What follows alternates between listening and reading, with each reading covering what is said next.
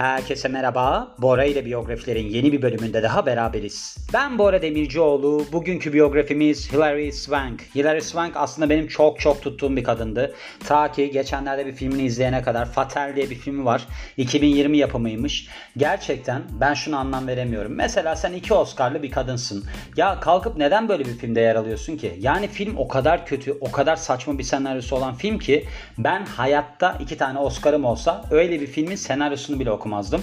Ama bu kadın bırakın senaryoyu okumayı bir de oynamış. Yani böyle nasıl bir film biliyor musunuz? Hani böyle televizyonda gece 12'den sonra yayın aksın diye bir takım filmler satın alırlar onu yayınlarlar ya. Hah öyle bir film işte. IMDB'si de düşüktü zaten. 5.8 miydi neydi?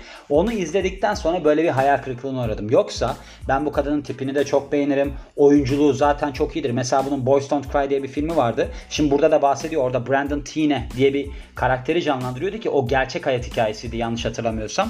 Galiba o lezbiyen bir kızdı. Göğsünü falan sarıyordu diye hatırlıyorum. Ondan sonra da öldürülüyordu sonunda yanlış hatırlamıyorsam. Yani gerçek hikaye. Onun için ben orada izlediğimde demiştim ki 99 yıl olması lazım birazdan bahsederim. Demiştim ki vay be insanlar ne biçim rollerde oynuyorlar ya. Yani ne biçim rolde oynamanı geçtim. Onunla beraber bir de gerçekten çok iyi oynuyorsun yani. O ruha girebiliyorsun. Oyunculuğun bence büyülü tarafı o. Bununla beraber de işte oyunculukta ben şunu da hep düşünmüşümdür. Yani diyelim ki size bir tane rol geldi. Evet iyi şekilde oynadınız. Ondan sonra hani başka bir rol geliyor ve hiç içine giremezseniz sonra da kalkıp onda da ahududu ödül alırsanız moralde bozucu bir tarafı var. Ama şu da var. Mesela Daniel Day-Lewis falan hiç öyle şeylere düşmüyor. Ama onu da anlıyorum. Çünkü 4-5 senede bir filmde oynuyordu. Şimdi oyunculuğu bıraktı zaten. Galiba şöyle. O Arthur Miller'ın kızıyla evli olması lazım. Yani bu adamın böyle bir şeyi var. Biyografisini yapmıştım da o başta yaptığım biyografilerden bir tanesi. Tam hatırlayamıyorum. O adamın galiba böyle aileden falan bir rahatlığı var. Onun için de rol seçebiliyor. Mesela Kan Dökülecek filmi, işte New York Çeteleri filmi, onun Sol Ayağım diye bir filmi vardı ki iki kaburgasını kırmıştı galiba. Böyle bir duruşuyla alakalı. Yani çok böyle bir adanmış halleri var ama baktığımda çok da böyle mesela komedi tarzında bir oyunculuğunu hatırlamıyorum ben şu an düşündüğüm zaman. Yani öncesinde hiç düşünmedim. Şu anda aklıma geliyor. Onun için mesela onun bir benim tatlı çamaşırhanem mi ne? Öyle bir eşcinsel karakteri oynadığı filmi de vardı Daniel Day-Lewis'in. Yani adam çok karaktere girdi ama yani böyle bir komedi momedi oynadığını hiç hatırlamıyorum. Bu kadını da hatırlamıyorum da şey rolleri çok zor oluyor. Yani işte bir ne bileyim trans bireyi canlandırmak zor oluyor. Uyuşturucu bağımlısını canlandırmak zor oluyor. Böyle bir psikolojisi bozuk ne bileyim bir şizofreni falan canlandırmak zor oluyor. O yüzden izlediğimde mesela çok saygı duyuyorum. Neyse Daniel Day-Lewis gibi bir giriş oldu ama Hilary Swank'tan bahsediyorum yani. Kendisi 30 Temmuz 1974 doğumlu. Yaşı da o kadar büyük değilmiş ya. Ben bu kadın daha yaşlı zannediyorum. Ya da ben yaşlanıyorum. Herkesi küçük zannetmeye başladım. Aslan Burcu. Bakın Aslan'la Akrep etkileşiminden bahsedeceğim size kısaca. Ben Akrep Burcu olduğum için. Aslan kadını Akrep erkeğiyle asla uğraşamaz. Akrep erkeği, akrep çünkü sokar ve yığılır yani. Onun için aslan kadını bence akrep erkeğiyle hiç dalaşmasın. Üzüdür. Özellikle Bora Demircioğlu ile uğraşmasın. Çok çok üzüdür. Onun da kamu spotu bir geçişini yapayım. Hilary Swank'ı nereden tanıyoruz? Kendisi milyon dolarlık be, neydi? Milyonluk bebek ve Boys Don't Cry Erkekler Ağlamaz filmlerinde yer aldı ve ödüllü performansıyla tanıyoruz ki iki filmde de Oscar almıştı yanlış hatırlamıyorsam. Ve bu yetenekli aktris kendisini böyle önemsiz karakterler oynamaktan da geri bırakmıyor. Şimdi öyle olabilir ama galiba bunu biraz bu son filminde hani Fetel dedim ya biraz abartmış olabilir. Gerçekten de çok önemsiz bir filmde yer almış. Yani karakterinde geçti film de çok önemsiz ve oyunculuğa olan ilgisi daha 8 yaşındayken başlıyor. Ailesine demiş ki ben aktris olacağım. Öyle demiş yani ailesinin önüne çıkmış. Çocukluğu son derece zor. Biliyorsunuz ben son biyografide de bundan bahsetmiştim. Hatta Alperen vardı orada. Eğer ki ünlü olmak istiyorsanız çocukluğunuzun zor geçmesi şart. Anne baba ayrılır mesela ön koşul olarak. Bunun olması lazım. Eğer bunlar yaşanmıyorsa hayatınızda bir şey olacağınızı zannetmeyin. Gidin beyaz yakalı olabilirsiniz mesela. Kendi işinizi kurabilirsiniz ama oyunculuktan çok bir şey çıkacağını düşünmüyorum. Karışık hayatlar gerekiyor. Gençlik yılları sefalet içerisinde geçmiş ve şöyle bir durum varmış. Demişler ki bu kadının yükselişi aslında çok çabayla hayatta her şeyin olabileceğine dair bir delil teşkil ediyor. Ve böyle bir büyük başarılara adanmışlığın çok katkısının olabileceğini anlatıyor. Ergenlik yıllarında böyle bir hayali dünya yaratmış kendisine romanlardan ve filmlerden oluşan çünkü aile hayatından çok memnuniyetsizmiş ve bundan kaçmak istiyormuş. Okulda ve de bölgesel tiyatroda son derece aktif ve yüzmede, jimnastikte çok çok iyi. 16 yaşındaki hatta bu jimnastikteki performans sayesinde bu karateci kız mı ne? Karate Kid'in sonrası var. The Next Karate Kid galiba. Onun seçmelerinde de kazanan kişi oluyor. 16 yaşındayken annesiyle beraber Los Angeles'a taşınıyorlar. Neden? Çünkü kendisi oyunculukta kariyer peşinde koşuyor ve ilk film çıkışını küçük bir rolle Buffy the Vampire Slayer'la yapıyor. Ve ardından da birkaç tane daha filmde küçük rollerde yer alıyor. Büyük çıkışını The Next Karate Kid demin bahsettiğim filmle yapıyor. Burada da aslında pek çok önemli aktris seçmeye katılmış ama rolü aralarından alan kişi bu kişi olmuş. Hilary Swank olmuş. Ve filmlere ek olarak televizyon gösterilerinde, dizilerde de yer alıyor. Şimdi As olarak da bilinir. Hilary Ann Swank.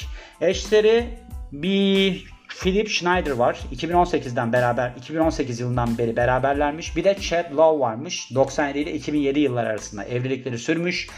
Boyu 1.68, ideal kadın boyunu 1.70 alıyorduk biliyorsunuz. 2 santimle kaçırmış ve devamında da çocukluğuna dönersek şöyle.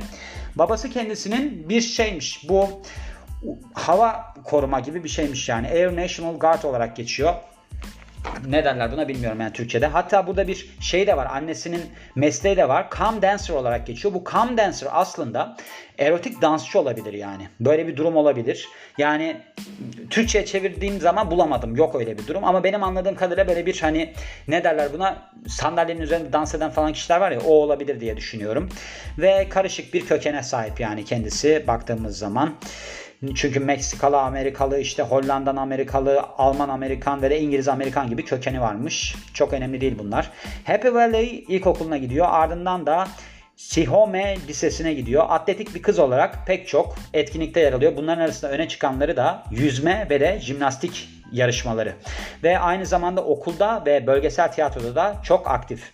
16 yaşındayken anne babası ayrılıyor ve annesiyle beraber Los Angeles'a taşınıyor. Burada da South Parrot Pasadena High School yani lisesine kayıt olsa bile kısa süre sonra okuldan ayrılıyor. Kariyerine gelirsek 91 yılında kariyerine başlıyor. Burada bir televizyon dizisi olan Harry and the Henderson'da konuk oyunculuk yaparak başlamış. Aynı yıl yine bir yardımcı rolde yer alıyor. Burada da bir sitcommuş yer aldığı iş Evening Shade.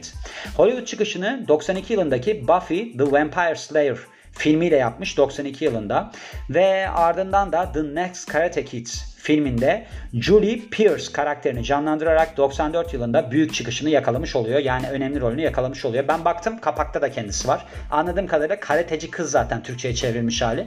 Bu kadını hani karate çocuk değil karateci kız olarak koymuşlar. Burada da aslında karate öğrenmesinde bu hani jimnastikte çok yetenekliydi ya onun çok katkısı olmuş. Sonraki 3 sene boyunca televizyon dizilerinde, filmlerinde yer alıyor. Bunların arasında 94 yılındaki Victim of Rage, Terror in the Family 96 yılında ve Giant to Belong 97 yılındaki filmleri var. 99 yılında Brandon Tina rolü teklif ediyor kendisine. Bu filmin adı da Boys Don't Cry. Bu Boys Don't Cry erkekler ağlamaz Türkçesi. Burada aslında bu rolü kabul ettiği sırada pek tanınan birisi değil. Ancak buradaki performansı sayesinde neredeyse bir gecede şöhret mertebesini kızla tırmanıyor. Süperstar oluyor. Ve bu performansının ardından kendisine film teklifleri yağmaya başlıyor. Mesela bunlardan bir tanesi 2000 yılında Valerie Barksdale karakterini canlandırdığı doğaüstü gerilim The Gift filmi. Ve bunu takip eden film The Affair of the Necklace 2001 yılında, 2002 yılındaki Insomnia ve 2003 yılındaki The Core. Son derece başarılı olan Milyonluk Bebek filmiyle 2004 yılında çekilmiş olan bir kere daha dünyaya benim çok adanmış bir oyuncu olduğumu anlayın mesajı veriyor. Ve sonraki filmleri, yıllardaki filmleri aslında biraz daha az tanınan filmler. Bunların arasında The Black Dahlia var 2006 yılında ve de 2007 yılındaki The Reaping var. Brian De Palma'nın filmi galiba The Black Dahlia. Burada Scarlett Johansson oynuyordu diye hatırlıyorum. Yanlış hatırlamıyorsam. Ve ardından da enteresan bir filmde yer almış. Birds of America. Bunu Amelia 2009 yılında Amelie mi bu? Galiba o. 2009 yılında takip ediyor. Olamaz ya o. O Fransız filmiydi. Bilmiyorum. Amelia yani. Ve de 2010 yılında da bir bekar anne ki bu bekar annenin kardeşi cinayetle suçlanıyormuş. Conviction filminde bu karakteri canlandırıyor. En son filmi de demiş burada The Resident ve de New Year's Eve ikisi de 2011 yılında yayınlandı ki biz gelmişiz 2023 yılına neredeyse. Yani biraz eski. Ama önemli değil. Neden önemli değil? Çünkü zaten bu kadının son zamanlarda 2020 yılında yaptığı o Fetal filmi izlemeye değer mi? Hayır asla değmez. Ben zaten çıkışlarını merak ettiğim için çok da takmıyorum. Büyük işlerine bakarsak tabii ki bir Oscar ödüllü performans var. Boys Don't Cry 99 yılında. En büyük yani en akılda kalan işlerinden birisi olarak öne çıkıyor. Burada Brandon Tina karakterini canlandırıyor. Bu aslında cinsiyeti tarafından, kişiler tarafından öldürülmüş yani böyle bir çevre tarafından öldürülmüş genç bir trans birey. Burada zannedersem kadındı, göğüslerini falan sarıyordu diye hatırlıyorum. Yani kadın ama erkek gibi davranıyordu. Ve bu rolü almasındaki cesaretiyle aslında çok fazla övgü kazanmış. Maggie Fitzgerald karakteri. Bu da Clint Eastwood'un yönettiği film milyonluk dolar şey milyonluk dolar diyorum milyonluk bebek filmindeki canlandırdığı karakter. Burada da çok acayip iyi eleştiriler alıyor ve pek çok ödül kazanıyor. Ödüllerine başarılarına bakarsak Boys Don't Cry'daki performansıyla kendisine en iyi aktris dalında 99 yılında Oscar ödülü geliyor. Ve aynı yıl The Boston Society of Film Critics Award for Best Actress. Yine aynı rolle Boston topluluğu tarafından da yine en iyi aktris ödülünü almış. 2004 yılında ikinci akademi ödülünü yani Oscar ödülünü kazanıyor en iyi aktris dalında. Burada da boksör Maggie Fitzgerald karakteriyle Million Dollar Baby yani Milyonluk Bebek filmiyle Clint Eastwood'un filmidir. Çok iyi filmdir izlemediyseniz. Aynı zamanda en iyi aktris dalında yine bir altın küre kazanıyor. Aynı yıl aynı rolle. Kişisel yaşamına bakarsak Swank aktör Chad Lowe'la 97-2007 yılları arasında evli kalıyor. Yani 10 yıl boyunca evli kalıyor. Ve John Campisi ile bir ilişkisi olmuş bir süreliğine. Bu da kendisinin menajeriymiş ama ayrılmışlar. Ivır zıvır kısmına bakarsak bu Boys Don't Cry filmine hazırlanması açısından saçlarını çok kısa kestiriyor ve bolca kilo veriyor.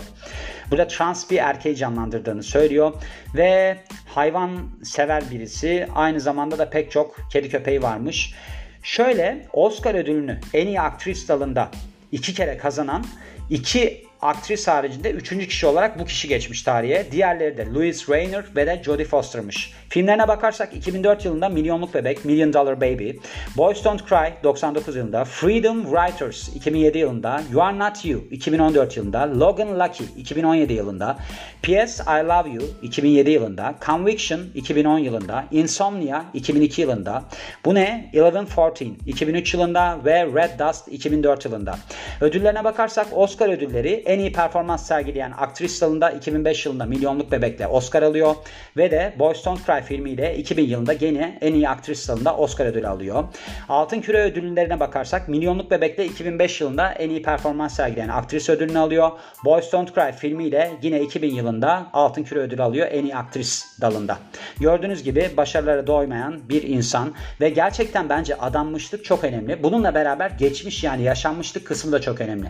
Neden? Çünkü eğer ki bir yaşanmışlığınız yoksa böyle rolleri nasıl yapacaksınız? Yani hayatınızda böyle insanlar yoksa, böyle insanlar görmediyseniz, sefalet görmediyseniz bu rolleri nasıl yapacaksınız? Yapamazsınız. O yüzden yaşanmışlık çok önemlidir. Bunlara dikkat etmemiz gerekiyor. Bence hayatı da yaşarken hani zengin bir insan olabilirsiniz, orta sınıf bir insan olabilirsiniz ama bence bir şey yapıyorsanız diğer insanlarla empati becerinizi geliştirmeniz gerekiyor diyorum ve bu biyografinin sonuna geliyorum. Beni dinlediğiniz için çok teşekkür ederim. Ben Bora Demircioğlu. Yeni biyografide görüşmek üzere. Hoşçakalın.